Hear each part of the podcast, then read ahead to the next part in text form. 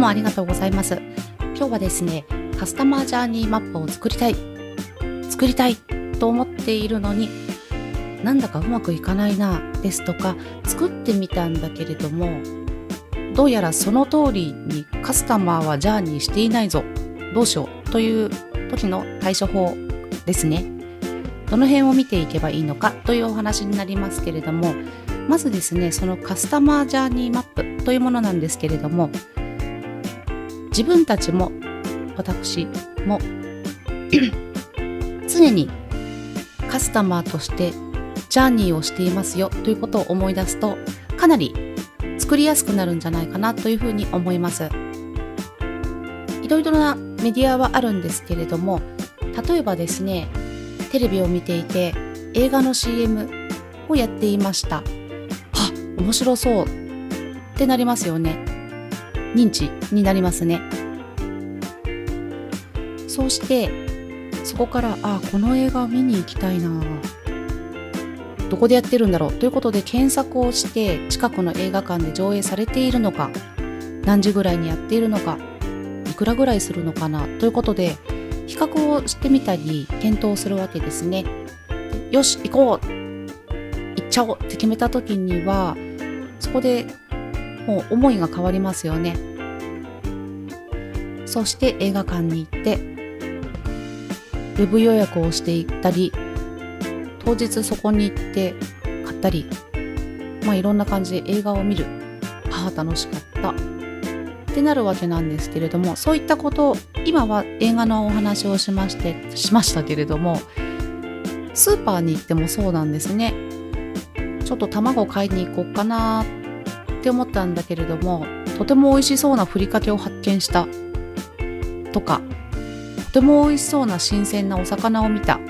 そんな感じも認知興味関心ということですでに複合的に旅をしているんですね私たちは。そこを考えていくと認知先ほどの映画の例えでいくと映画で認知をした興味がある。となった時に人は感情というものと思考というもの左脳的な考え方と右脳的な考え方というものが同時に同時にというかいるんですね。心の中に。なのであ面白そうってなった時には感情の部分でとても興味を持つんですね。なんですけれども同時に思考の部分ですね。がえ映画？感染対策大丈夫かなとか。それってちょっとすれば見れるんじゃないの？テレビでとかいろいろ考えるわけですね。ブレーキをかける心も同時にあるんですね。ですのでそこでどんな感情が動くのかということでポジティブな方向とネガティブな方向ですね。感情曲線というものの可能性ですね。こんなパターンもある。こんな風に思うんじゃないだろうか。ということをどんどんブレストしていくといいんですね。いろいろな可能性がありますよね。そうして感情が動く見たいってなるのにはちょっとキャッチーなコピーを入れるですとかで思考を説得する納得したいんですね思考というものは。論理的なものが欲しい。となりますので全米が見たよみたいな。そういう数字的な説得力ですとか感染対策バッチリですですとかいろいろな説得力が必要になるんですね。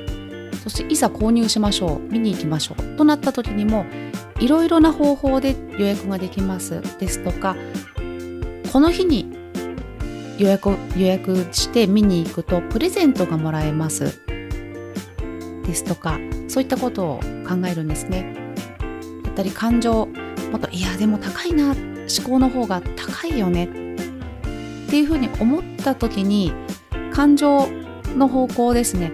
感情をもっともっと見たいっていう気持ちにする。ためにいろいろなプレゼント作戦もありますしあとは口コミですとかそういったところをカバーする。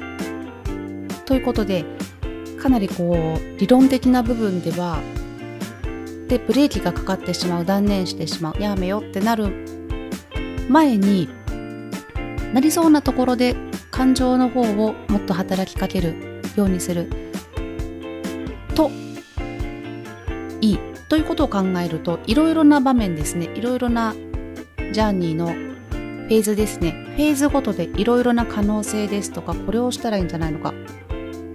ということがどんどんどんどん挙げられるんですね。そんな感じでまずは自分のしているジャーニーですね。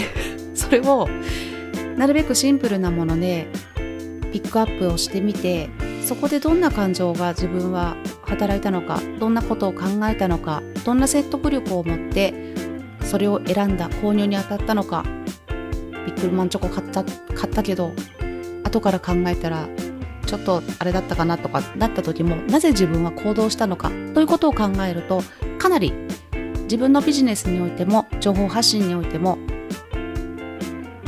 カスタマージャーニーマップというものが作りやすくなると思うんですね。感情曲線というものを考える。そして可能性をいっぱいいっぱいピックアップしていく。ということですね。よかったら参考にしていただけたら幸いです。今日もありがとうございました。ではまた、あっこでした。